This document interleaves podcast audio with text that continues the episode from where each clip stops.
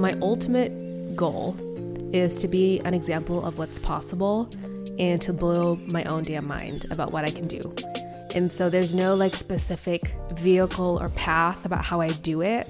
But for me, it's about like continuous personal evolution. I think every year I try to figure out how to grow emotionally, mentally, spiritually, physically, and financially. Welcome back to the Kurative Podcast. I'm your host, Kevin Sutarchi, and my guest today is Kristen Nguyen. Kristen and I talk about how she risked it all. In 2017, Kristen did what most of us have not even thought about. She left her stable corporate job at a tech company. I won't spoil the details, but she definitely has a lot of insight from her experiences establishing her career so far. So I'm really excited to share this episode with you all. Enjoy the show.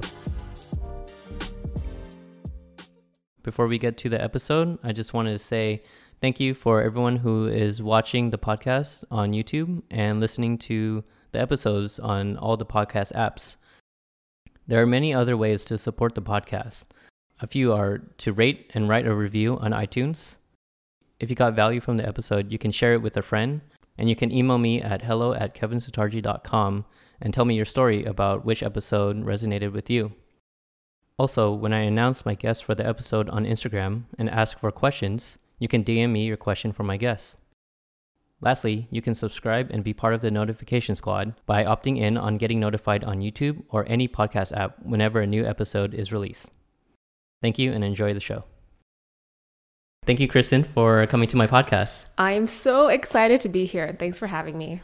I've always wanted to interview you or at least ask you a lot of these questions and, you know, about your journey because yeah. you, um, well, I'll let you tell your story, but um, from my perspective, you made the leap. You made the leap that everyone's afraid of yeah. doing.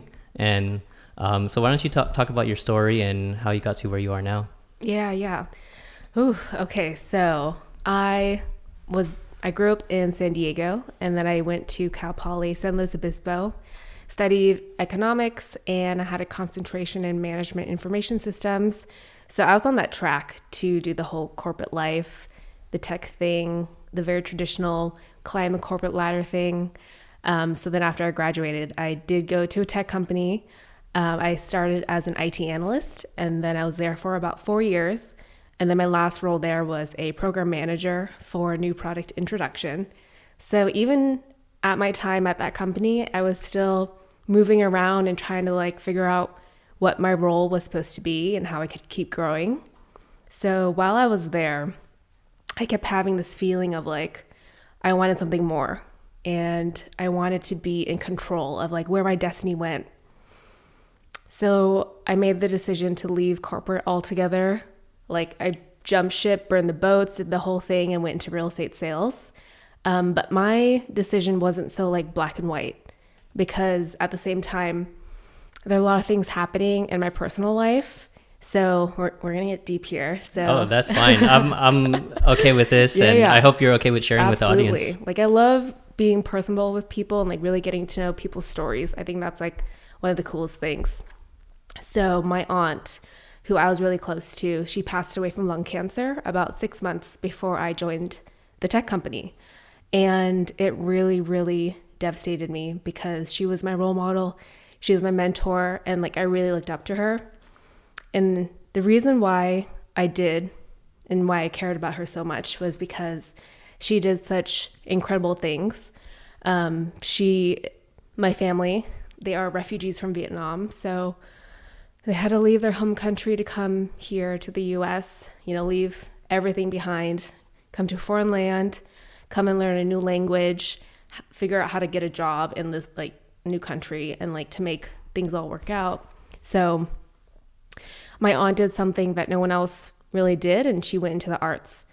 And eventually, she became a costume designer for Hollywood movies. So she oh, did like, so cool. yeah, she did The Mask, um, Nutty Professor, Super 8, Mortal Kombat, like all these really cool movies in the 90s. And she was the only Vietnamese born member of the Academy. And that's like the group that does the Oscars. So she made such an impact, not on just her life, but like everyone else's lives who saw her as a role model. And was that something that she wanted to do all along, or like you know some some passion that she had?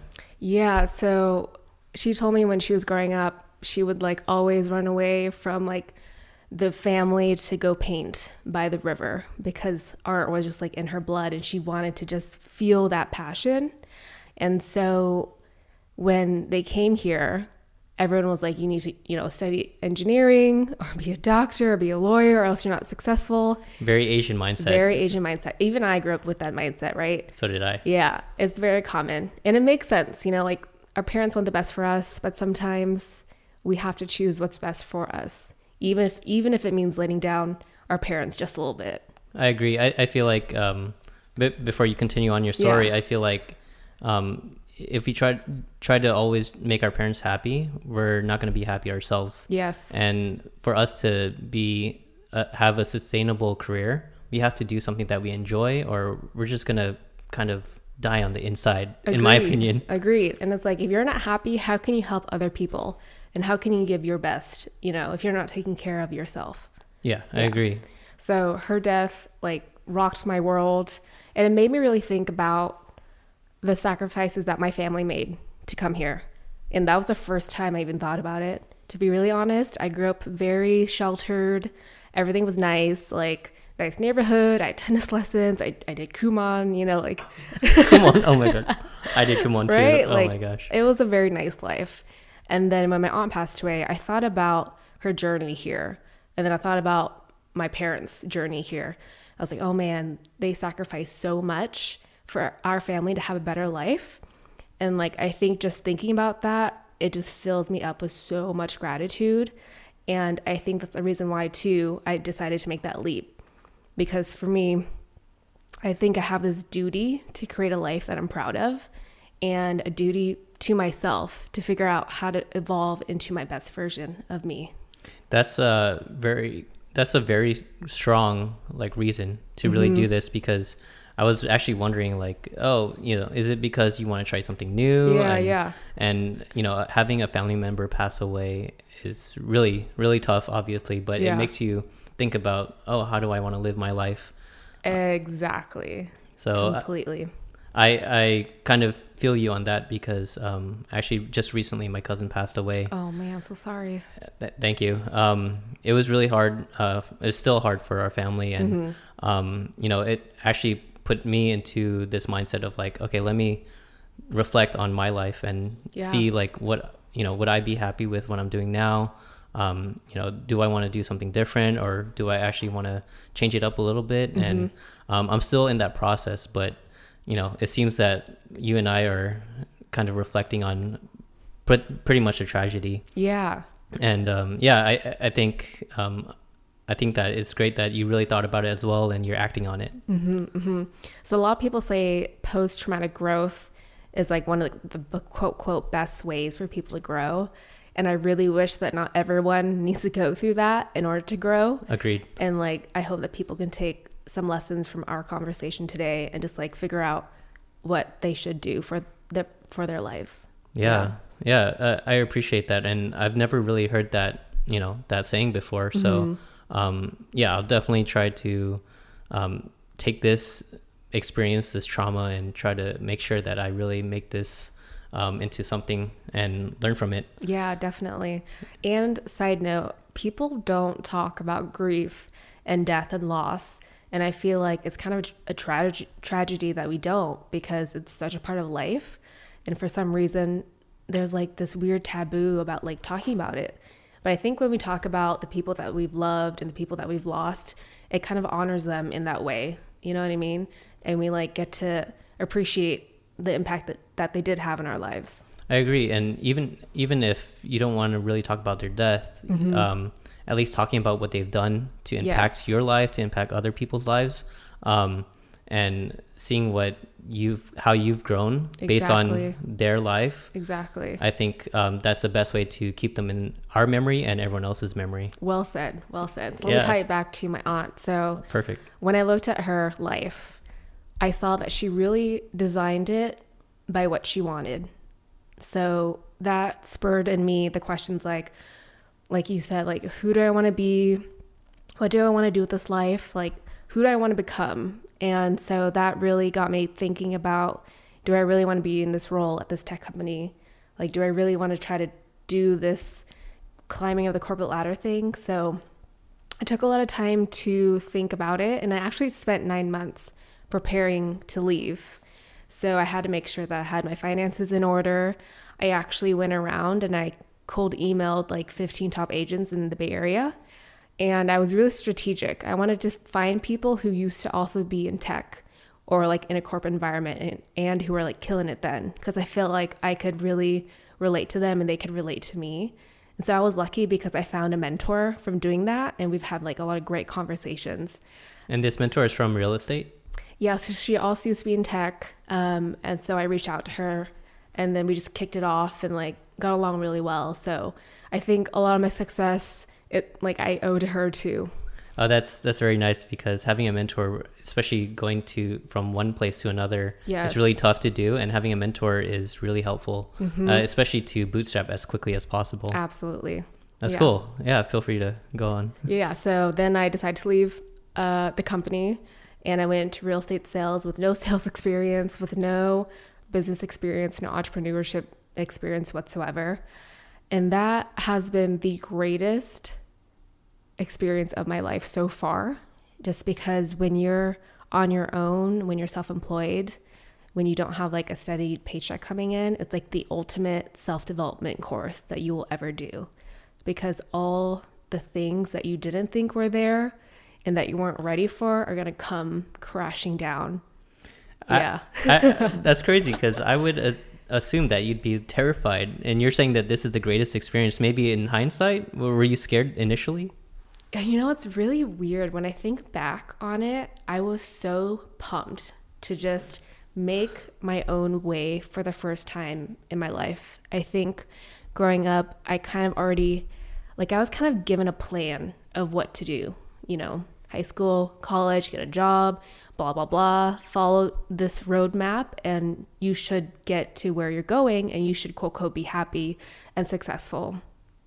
But something was missing obviously so i left and i don't know i felt really liberated to just be able to do things on my own but i don't know if that's just my personality of like wanting wanting to kind of break free from the whole routine i guess And and would you say that you kind of saw that coming where um, back in the day you were against routine, you were always interested in like something new, something risky, something unknown? that's such a great question because i was not okay.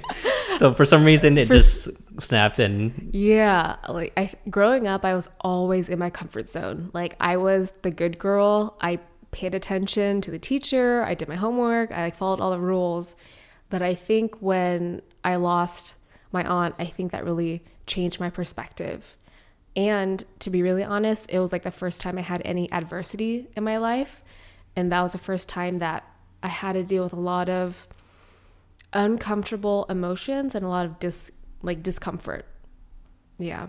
that's um, that's fair and I'm sure everyone has would experience that if they're doing something new. Yeah. Um, I feel like um, even if you think you're fully prepared, you're it's hard to make that leap. Mm-hmm, And how, going back to how you prepared financially Yeah. and everything else, how did you prepare yourself like specifically? Yeah, so I made sure I had at least 12 months of living expenses in my savings account.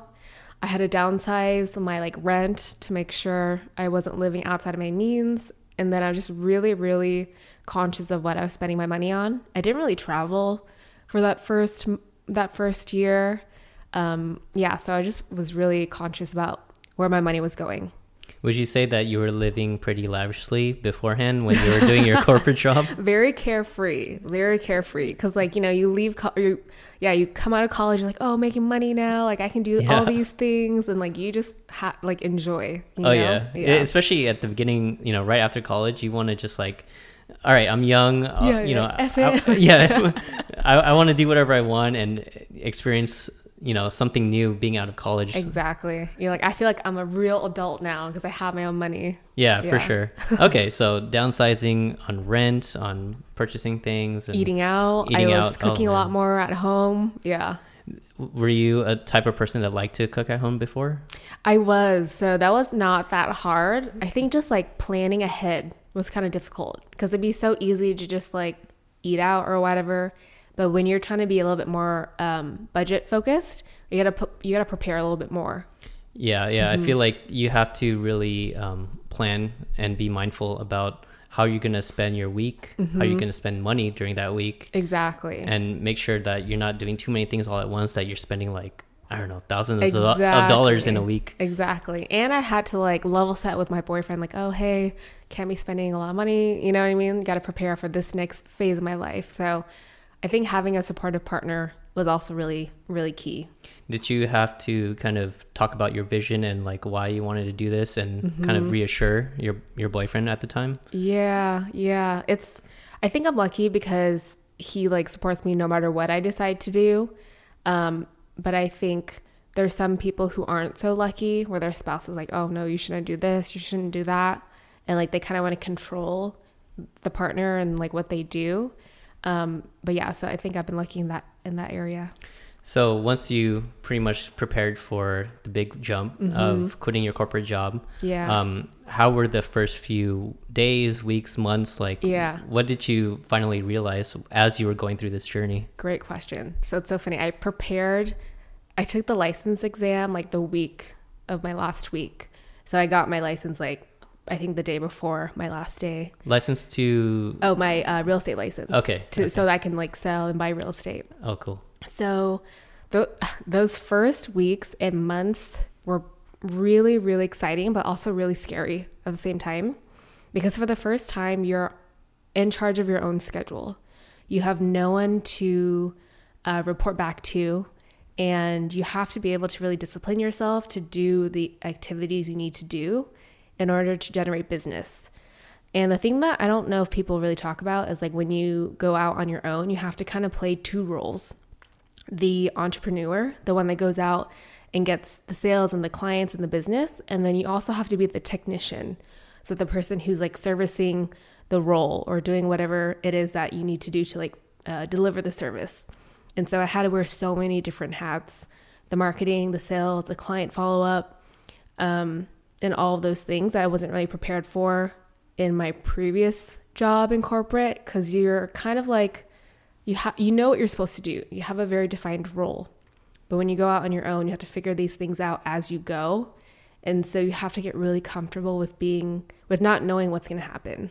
And how did you stay organized then? Like, because, you know, you have to follow with people and that's pr- probably not as consistent. Mm-hmm. Yeah. Um, and you have to, you know, worry about different real estate properties and all Yeah. that. How, how'd you stay organized? Yeah, so I was man, when I think back about it, it's like kind of crazy. So I would block out each day of the week. So um, in like time blocks. So for like three hours in the morning, I would prospect for new clients, either cold calling or door knocking or networking with people I know. And then I'd take like a lunch break and would usually network with someone else then. And then after lunch, I would do follow up with any of the leads or the prospects or the deals um, that were in the pipeline. And then after that, it would be the, the administration work, the paperwork, because in real estate, there's so much paperwork and like legal, legal paperwork that needs to be done. Oh, I've heard. Yeah. I've heard there are a ton. And you have to know what you're talking about. So a lot of that time too in the beginning was making sure I understood what was happening in those papers so that I c- could protect my clients and so that they knew what was going on. Um, and then after that, either happy hour or a dinner or a networking event, and then home, and then do, do it all over again the next day. So, in terms of cold calling and networking, like, was Mm-hmm. that initially your forte or did you learn on the job? And how did you prepare yourself or how did you learn and grow from that? It was a it was really hard because I've never had to be in a sales position where I had to go out and talk to strangers and and try to get them to work with me. I think that was like a whole learning curve in itself. Um, but my company had trainings that we could attend and they would teach us what to do. And I also got like a, a business coach. So they would help me figure out how to have the right conversations and how to lead the clients or the prospects. So, when it comes to cold calling or cold emailing, I'm Mm-hmm. assuming you do cold emails as well. Yeah. Um, in It's my a- opinion, I, I feel like a little ashamed to do it, but Yeah. I know that people do it to get business. Mm-hmm, um, And I know there's strategies and stuff like that. Like, wh- what would what advice would you give to someone that needs to get to cold call for For clients. for clients? Yeah. So now that I've done that whole thing and I'm on the side, I would do something totally different. I think now I would try to add value up front first instead of be like, oh, like, can I help you in this area? And like just kind of coming in without any value because they don't know you. They've never heard of you. They don't know you. Like, why should they trust you? So I think I would go back and try to build that trust first and then build that relationship and then try to create a business relationship. So that relationship, I feel like initial relationship must be really strong before they trust you with their money, right? Mm-hmm. Um, I've basically gone around businesses and Yeah. just offered my service, and Yeah. you can tell that like they're saying, "Oh, I don't really know you, so I don't know if I want to work with you." Exactly. And they always kind of push it back, saying, "Okay, maybe maybe in the near future, but Mm-hmm. not right now." Right. So I think specifically for that situation, maybe what you could do is just shoot them like a promo video of their space already. Be like, oh, hey, I made this video for you guys. You know, feel free to use it if you want to. If you need any more videos, like I'm your guy. Like that's what I would do if I were you. Have you heard of the briefcase method? Is that from Ramit? Yes.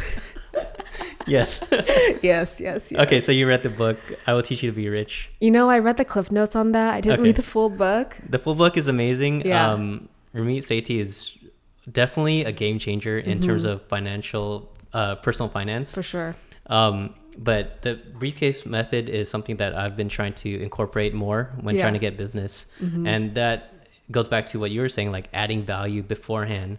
So if I want to promote a business, I don't do it with a client with them as a client. I just say, hey, I'm here to promote your, you know, your business. I'll just do a video. If you like what you see, feel free to um, contact me for more Yeah. for more yeah. videos. Have you done it yet? I have. Has Um, it worked? it's it's worked. So it, to the That's point good. where um, so I li- I literally um saw this um this company packed bags, Mm-hmm. and um what what's happening is that they're creating like this coffee travel kit, Oh, cool. and so um I don't have the kit, but uh, what I was doing was I made a video of Danielle, who was my roommate at the time, make coffee, and I tried to do like this Instagram vertical video, and um, I sent it to them, and they liked it. Um, to be honest, uh, they said I have to follow up in August. So, but they said they'll send me a product, and hopefully I can do more videos with them. Wow. so um, that's, my first time doing a briefcase method. Yeah. So I would say it's successful to the point where I got a response, Yes, yes. and uh, we'll we'll see what happens there. Yeah, well, props are actually taking action because there's so many. Have you heard of like people ready, fire, and then aim No, I haven't. versus like fire, ready, aim? So there's a lot of people who take time to just prepare and prepare and research and prepare, but they actually never take action versus people who just go take action and then they refine as they go. Oh So, yeah, like, yeah. Ready, fire, aim, and then, then fire, ready, aim, or something like that. Okay, so yeah, I, I feel like um, that kind of goes with even just building your business or building a product. In my case, building a vid, uh, making a video. Mm-hmm. Yeah. Because sometimes I don't know what the hell I'm doing, Yeah. and I'm just okay. I'll just use the easiest settings I have on my camera. Mm-hmm. Um, do like very simple transitions, if any, and then just do it. And then I'll learn from there, and then like refine my videos as I go. That's perfect, right? Because I don't know if you're like, you're being willing to fail, which I don't know if many people are actually comfortable with. So I have to give you props for that.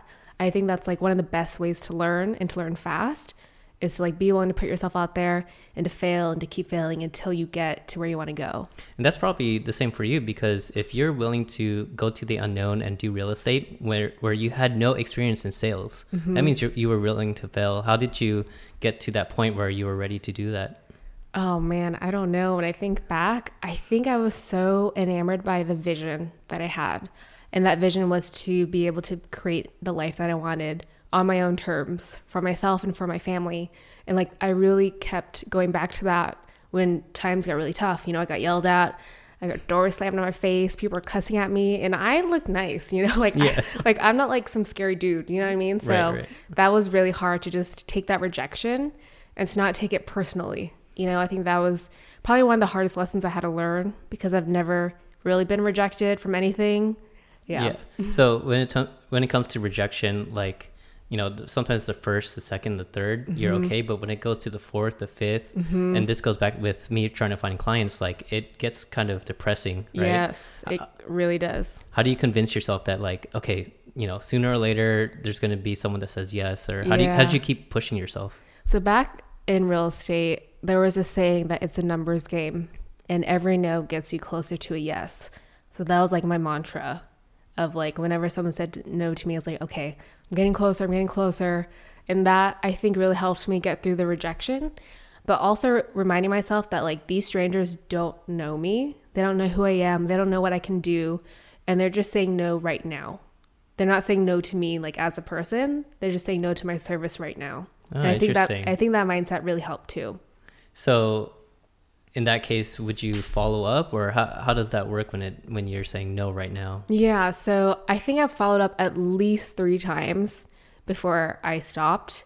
But I know there's some people who are in my office who like kept following up until they got like a definite no, like seven to ten times. And it wasn't like, you know, every day for like a week you follow up, right? It's You're like like, badgering someone, You're like spamming them, like, hey, work with me, you know, it's like every two weeks, every month. But then you're checking and be like, oh, is there anything you need help with? Anything, you know, that's on your mind that you have a question on? And then you try to build that relationship. And then when they are ready, then it's like they pulled the trigger. Like one of these buyers that I met, one of my clients that I met at an open house, we didn't buy together or we didn't like work with each other until like five months later. So you like kind of never know where things are going to go. So never take no as like a definite final no because you don't know. Yeah, you're you're pretty much playing the long game and following up. Exactly. I, I feel like now that I think about it, I'm seeing a lot of patterns with recruiters. Mm. Actually, they'll they'll email me and I'll say, "Oh, not right now." Yeah. and and that's There like not right now, right? there you go. and then they'll say, "Okay, I'll follow up in three months, you know, Right? every quarter or something." Yeah. And then there's a time when I'm like, "Okay, no," like the definite no for some, Right. you know, for a reason that like I I just like where I'm working, uh, Right. Mm-hmm. especially now. They're like, "Okay, fine." But looking back at their emails, I see like the thread has gone on for like months. Yeah. Persistence, man. It pays off. That's very true. Yeah. Wow. Uh, Even if it doesn't turn out into anything, you can kind of you build this, I guess, trust in yourself to like continue to follow through, even though you don't know where it's gonna lead. Because let's be real, no one really knows. Like I never would have thought that we would be here sitting having this awesome chat right now. yeah. You know what I mean? Like if you're able to follow through and take action on what you what your goals are, even without knowing what the what the end goal is going to be, or sorry, what the end result's going to be, I feel like so many awesome things will still come along the way. You have so much wisdom right now. Like, this is this is amazing. Thank you, man. Thank you. I, I feel like um, this is something that a lot of people kind of gain at, through experience. Mm. And um, you you've been doing this for how many years now? Like leaving corporate life. Mm, let's see. I left in 2017, so it's Okay. been like two years now. That I mean, you you seem to have learned a lot in those two years. Yeah, I did. I did. I was just reflecting on it too. So I've kind of dabbled in like 20 different industries since leaving college. hmm I feel like I've let this, I've really let my curiosity come to play hmm and have this mentality that I don't really have anything to lose. I feel like I should follow my curiosity until I find like the passion or where I think I should be. Yeah. Yeah. I, I feel like um, that's something that a lot of people have to think about and Mm-hmm. Um, at least reflect on. So that's cool that you did that. Mm-hmm. But are there times where you felt like, man, I regret doing this and I should have just gone back to corporate life? That's a really good question. So, when I think back, there was never a moment where I regretted leaving, but there was a time when I regretted leaving the stability of the corporate job. And four months into my new career in real estate, my high school best friend passed away unexpectedly. And that also devastated me because it was my first friend that I've like lost. Um, and I think when you're in a situation where you have to constantly be bringing your best every day, and then you have this like heavy emotional grieving situation happening in your life, there's like a lot that you have to you have to be able to like bring yourself out of like the downs and get yourself to keep going. Yeah, I, I actually feel that right now because um, you know, uh, like I said, my cousin passed away recently, and Mm-hmm. I just started this podcast, um, and I, I also have kind of work, video work that I have to do with um, other teams, like uh, a dance studio that I'm working with, and um, obviously I have work, Mm-hmm. and so trying to stay on, trying to be able to coordinate with people and talk to people and get my work done, it's really tough. and to like to focus when you need to focus is really tough because there's just like this heaviness that's there and like you can't get rid of it because it's just like there Yeah, Yeah. and and uh, I don't know about your experience, but I- I was lucky that a lot of my coworkers, my managers, um, the people I've been working with, they're very.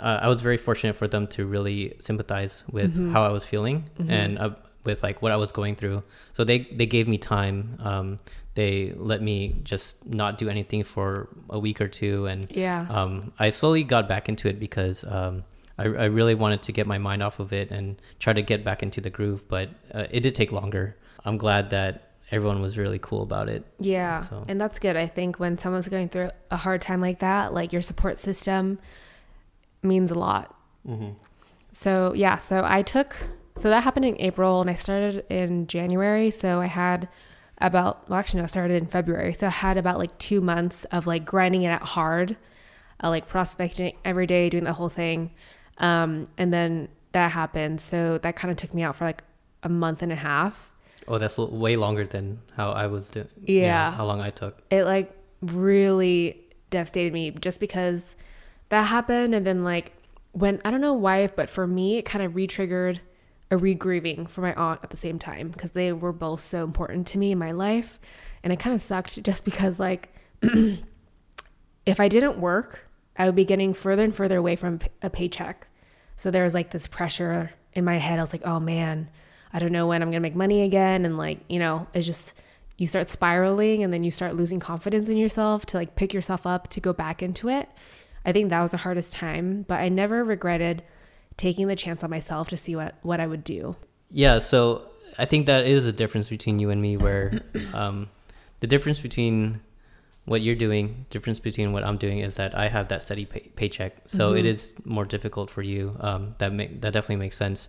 Um, it kind of sucks that like there's no fallback, I guess, um, unless you've really saved up for like those kind of quote unquote emergencies Right. where you can't work. Um, did you feel like you were um, forced to continuous continuously working, but in a lower like energy and everything like that? I would say yeah. I think I was like willing myself to just get back into the groove just so I can like get back to living life. You know, because when you are grieving and mourning for that long, you're just like, "Oh, I just kind of want this to stop now. Yeah. I don't want to feel like this anymore." Yeah. So then I like slowly got back into it and then everything worked out great. Would you say that like for the past few months or even up to now, do you feel yourself like in this hustle phase, or have you f- found a rhythm, or you know a- anything like that?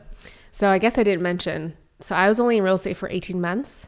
Um, so I left last August and in those 18 months I closed almost 9 million in sales Whoa! on, on my own. Congratulations! Thanks. That's cool. Thanks. It's cool looking back because I like really pushed myself to the limit to just see what would happen. And sometimes I kind of forget that it did happen and that I did that. I don't know about you, but like I never really celebrate any wins in my life. I'm just like, what's next? What's next? Sometimes I do, but it's very short, and then Mm-hmm. I, I I want the next thing, and I think you and I are very similar, where we have our heads in the clouds. Yeah. And um, this goes back to like oh, thinking about uh, you know all the risk and stuff. Sometimes we're thinking, oh, we want to reach this goal, and then if we actually do reach it, in your case, you did. Oh, I want something more. I want something more. So it's hard to really sit back and reflect and like think about. Oh, I did pretty well actually. Yeah, yeah. I think we're always moving the goalpost further and further away. But I think if we didn't do it, life wouldn't be as fun. That's very true. But I think there's also a trap that people get into. It's like, oh, I want the next best house, I want the next best car. And if I don't get those things, then I'm not successful or I'm not happy. Versus like the other side where I'm trying to be more in this mindset of like, I'm setting this goal because of who I need to become to achieve that goal. And what is your goal? Mm, Or I guess what what drives you to do what you're doing now? You said you left real estate, and what are you Mhm. doing now? Yeah, so I just joined, um, or I guess I guess I got into digital marketing. So Okay. specifically digital advertising, um, so Facebook ads for local businesses, Okay. helping them generate more customer opportunities to help grow their revenue. And so, with real estate and with digital advertising, what is your overall goal and vision um, to pick these different career paths? Yeah, that's such a good question. And I don't even know if I have a good answer for it. I think my vision, actually, no, my, my ultimate goal is to be an example of what's possible and to blow my own damn mind about what I can do. And so there's no like specific um, vehicle or path about how I do it. But for me, it's about like con- continuous personal evolution. Like I always joke with my friends, I'm like Kristen like 8.0 now. like before in college, I was like Kristen 2.0, you know? Right. I think every year I try to figure out how to grow um, emotionally, mentally, spiritually, physically, and financially. I noticed on your Instagram, uh, in your Instagram profile, and Yeah. it, I saw one line that said mindfulness, Oh, yeah, yeah. Conscious living. conscious living. Sorry, um, conscious living. And so, it seems that you're um, getting into this Mm. career path where you're thinking about the next step, and then you're trying to um, better yourself. And it seems that it revolves around like personal development and everything. Yeah. Um, could you talk about how conscious living is? How you're living your conscious life, basically. I'm so happy that you asked this question. Like, I think this is my newfound passion in life. So, when I left real estate in August, I took a four month sabbatical. So, I traveled, went to Korea, went home, um, and then I actually did a silent meditation retreat in Santa Cruz for four days. And I meditated 10 minutes a day for the last two years. And that was like the extent of it. Like, I can't sit still. I can't like do, I'm always doing something, you know? So, doing the meditation retreat was a step outside of my comfort zone. And I felt like I needed to reconnect with myself. And I feel like I became more spiritual after that experience um, because when you're meditating for that long, and we were meditating from 6 a.m. until 9 p.m. in like 30 to 45 minute um, sessions, and and it was silent. So when you go there, you you don't talk to anyone during the time that you're there. When you get there, you you know you introduce yourself to people. In the beginning, the teacher like has everyone explain why they're there, what they're hoping to get out of it. But for the rest of the weekend, you don't say a word. And the main reason why, I'm, su- I'm sure you're going to ask, Yeah. is so that it removes the pressure to have to be a the social part of you. To be like, oh, how are you? Like, how's the experience going for you? Because when you're doing this practice of mindfulness and med- meditation, you're really, really, you get really connected to yourself. And a lot of shit comes up that you like forgot about, that you didn't know existed. And you have to be vulnerable with yourself. So the first three days was really tough. I would sit there and I get like shooting pains up my back, like through my legs, because I was sitting on the floor and had like all the cushions and stuff. Um, and when you're sitting there, you, tr- you okay. So people think that meditation is clearing your thoughts. Like, have you ever tried to meditate before? I have at high school and I can do it. yeah it's it's really tough because your mind is always racing there's always something going on like when when was the last time you sat there and just sat still Oh, I feel like never. I, I'm I'm fidgety. I always have something racing in my mind. Same. Everything like that. you're like dreaming about like the next video that you're gonna do or the next like uh guest you're gonna have right like Yeah. there's, there's always something going on so during the meditation retreat what you're supposed to do is to let your thoughts come and go and you get to a point where you're able to observe them come so imagine there's a highway and you're sitting at the top of this like skyscraper and you're looking down on the highway.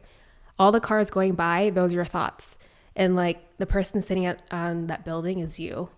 So you, you get to this point where you kind of see your thoughts come and go. And then you realize, like, oh man, I'm like not my thoughts. Like they're just like happening.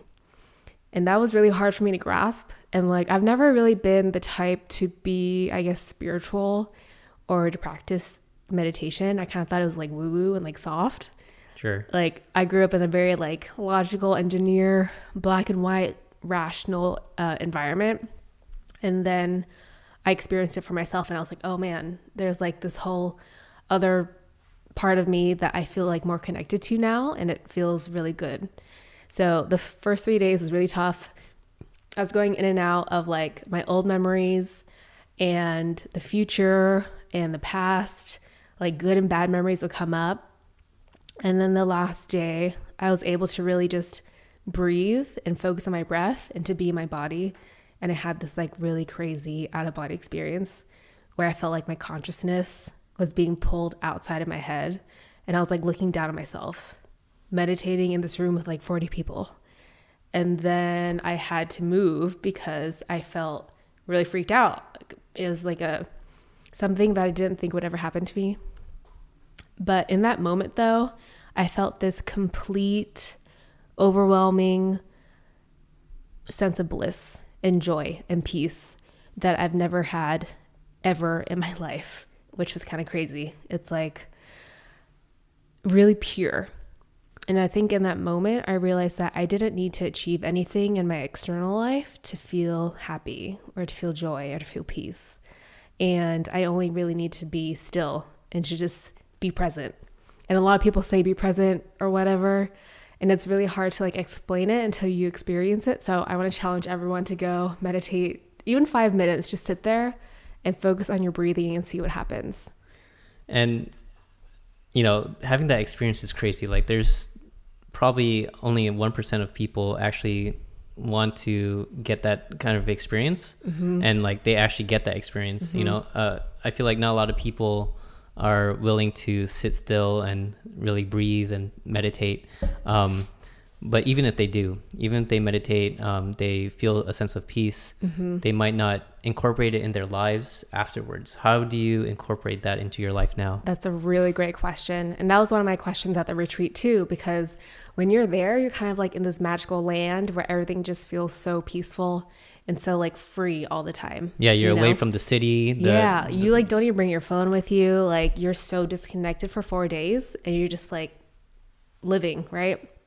So one of the things that the teacher suggested is that when you're doing something in your everyday life, when you're showering, eating, even doing the dishes, just be in that activity.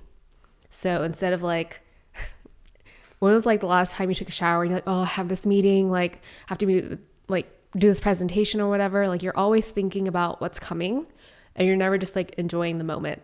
And like this is still hard for me to this day. Yeah, actually, even when I'm driving. So yes. I, I, talked about this with uh, with my guest last last week, and we were talking about, or no, I guess two week two weeks ago, and we were talking about um, you know, when we're showering or when, when we're driving or doing walking, brushing your uh, teeth, yep. brushing your teeth, you're, you're thinking about something. And sometimes that's like, you get some creativity out of it, mm-hmm, but mm-hmm. sometimes you're also worrying about it. Yes. So I yes. feel like I'm doing both depending on what I'm thinking about at the time. Isn't it fascinating? Like how yeah. crazy our mind is. Yeah, it's pretty yeah. crazy. So I don't think I answered your question about um, how I bring mindfulness into my life now. Right. So after that whole meditation experience, I was kind of like, what is life? Like, life is not real. like, all these things that I thought I wanted, I don't know if I really want them anymore because I know that I don't really need them to define myself in a certain way or to like give myself the happiness that I think they will give me. So, I spent a lot of time, but I also don't know if it it's because so I'm naturally an introvert, so I gain my energy from recharging on my own and like just thinking um, and reflecting. I can't really tell. I feel like you're easy to talk to. Even when I met you in Cal Poly, you were yeah. just, you know, oh, very friendly and stuff. So I can't tell that you're an introvert. Okay, so this is perfect. So I'm going to bust a myth right here. Okay. So in- introverts and extroverts have nothing to do with if someone is social or shy. Oh, interesting. Yeah, so introvert introversion and extroversion is all about how you recharge or take energy. So extroverts love to be with people and to like be around people, talking to people because they gain energy that way and they cannot be by themselves. They like don't know how to be with themselves because they like feel bored or it just it's just like low energy for them versus oh, perfect example in the office. Extroverts, if you have a meeting, they will talk about it out loud and like they like to like rip things off of each other. You know what I mean? Sure. Yeah. Yeah. And then versus an introvert in a business setting, in an office setting, they'll be like, Can you give me 10 minutes to think about it? And then it'll come back to you. Because they need mm. that time to reflect on their own to figure out their own thoughts and to like write it out or whatever. And then on the social side, like for me, if I hang out with people, it can be draining or it can be energizing depending on who it is. But for networking events, for people that I don't know, it's very, very draining because I feel like I have to give so much of myself to like, I don't know, to be in that situation. So I have to take a lot of extra time later to like recharge. Um, so I'll like read, watch, uh, listen to a podcast or like watch Netflix or something just to like regain my energy. Yeah. So I always thought about that because I try to be social and try to meet as many people as I can, and obviously doing this podcast. But I think I every time I need to recharge, I always need to like step back and kind of maybe sit in my room, Yeah, yeah, listen totally. to a podcast, watch a Netflix show or something. Yeah. So yeah, I would say I'm an introvert in that Yeah. sense, and uh, yeah, that's that's very interesting. I I'd never really thought of introverts and extroverts that way. yeah. And there's even a term called ambivert where you're like a little bit of both.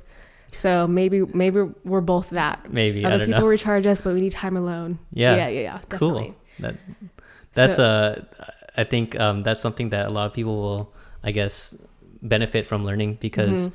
you know if you think someone's like very social and they seem extroverted but Mm-hmm. sometimes they want to step back and say you know I'm going to take a weekend to myself Yeah, like what, what the hell is going on here you know? Exactly. And I think when you know that about yourself, you don't have to be like ashamed of it. Like to be really honest, I felt like there's something wrong with me because I didn't always want to be going out, but I did it because I thought I needed to to like show face, you know, but now that I'm older, I'm like, okay, it's okay to say no to that thing. I don't need to go to everything. It's okay to do my own thing sometimes. Cool.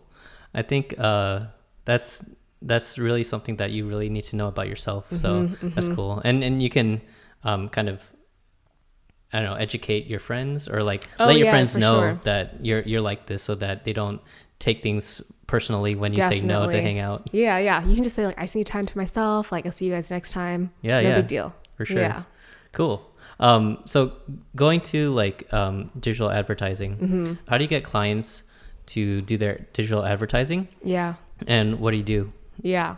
So when I got into this industry, I thought I knew what I was getting into. I definitely did not. Like, I didn't realize that I was actually getting into advertising, like the whole marketing thing.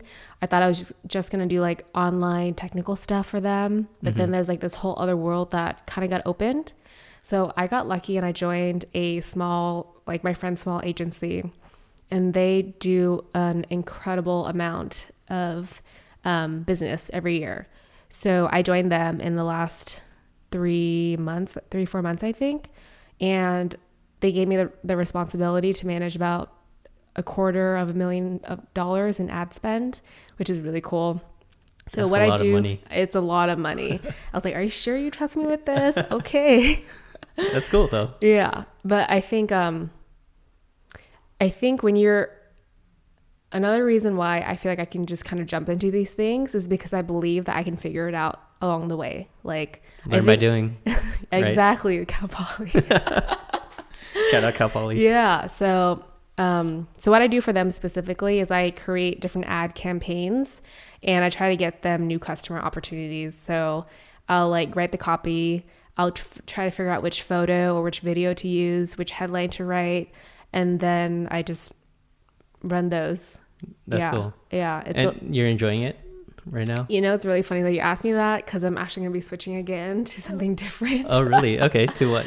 Yeah. So I spent a lot of time um, just thinking, and I think this is where the conscious living piece comes in, where I'm trying to pay attention more to like how I react to things, like mentally and emotionally. And this is really different from how I was before, where everything was very logical and like rational. Like, oh, I'm going to do this job because I'm going to learn these skills, or because I think it'll get me to this this other role that I want.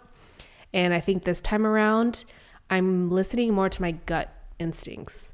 And I'm wonder and I'm asking myself, is this something that I really like enough to pursue mastery in? And I think that's a really important question that I've started to ask myself. And to be honest, it's taking me in this other direction where I'm going to be focusing a lot more on like personal development and self help. So next year, I'm going to be going into life coaching and doing that whole new journey. And I'm like really excited about it. That's very cool. I, I think, um, you know, doing something that you feel is right for mm-hmm. yourself and doing something that you feel that you will be happy doing mm-hmm. is very rare. Mm. Um, and especially like when you're studying, when you're studying in college and you're, you know, going, uh, in my case, going the path of computer engineering, um, for the first three years, I didn't like it. And mm. I just felt like, oh man, I really need to continue on this because, you know, it's, I can you get good jobs. Yeah. yeah. I studied it. Um, I'm almost, I'm about to graduate mm-hmm. and, um, but I wasn't happy. Luckily, my fourth year, I was, uh, I started to enjoy it. I started taking classes where I was doing like iOS development, Android development, and I started liking it. But I would have, I could have potentially gone to that point where I graduated and not enjoyed what I was doing. Mm. And I don't know personally if after I graduated, would I have continued on doing that or would I have said, what am I going to do?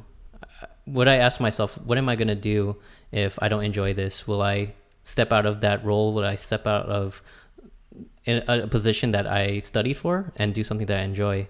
Um, a lot of people don't ask that question. A lot of mm-hmm. people are unhappy with what they studied and stuff, and they're afraid to move on to a different role because maybe they liked it at that time and then they don't like it anymore or they want to move on. Yep. And it seems like you're not afraid to move on. Mm-hmm. And life coaching, that um, I mean, based on your wisdom, I think a lot of people would benefit from it. Thanks, thanks. I, I, I really um I'm really excited for you. Oh, that's, thanks, Kevin. That's cool. Appreciate that. Do you know how um how you're gonna approach it? Do you know like how you're gonna set up your curriculum or anything mm-hmm, like mm-hmm. that yet? So there's this one teacher that I've been following, I think really intensely for the last like six months. And she's really taught me so much about, I guess, human potential and how we can evolve into the best version of ourselves. And it's to me, it makes a lot of sense. I think this is the first time in my life where like I'm learning these concepts from her and I agree with them like 100% and I see the potential of how I can help other people achieve their goals and to get past their own limiting limiting beliefs. And it's I think the first time where I'm like I really really want to jump in and see what I can do with this. With real estate, I think it was like, oh, I want to help people with this big transition in their lives. Um, but this time is this time is different because it's like I want to teach people what I'm learning because I think it's so powerful and it can be such a game changer in your life.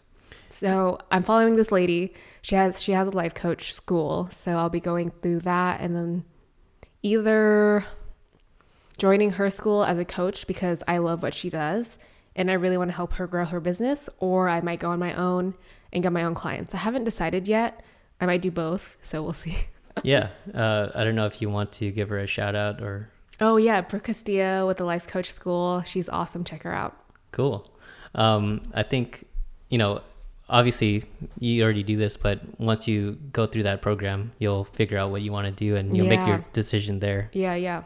And you can always change it. And always pivot if I need always to. Always pivot, right? Yeah. That's good. I think the one thing that's also different this time was in real estate. I like believe that that was it, that that was like the end all be all, that that was going to be my life for forever.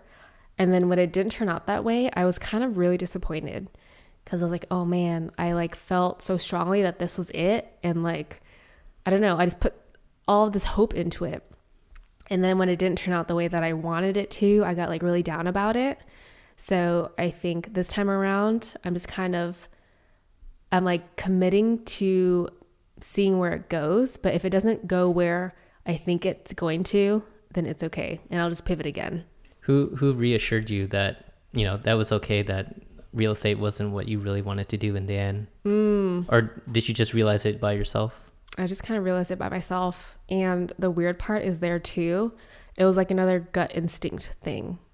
I think one day I just felt really deflated and disconnected. And then I kind of asked myself, like, is this the kind of life I want to live?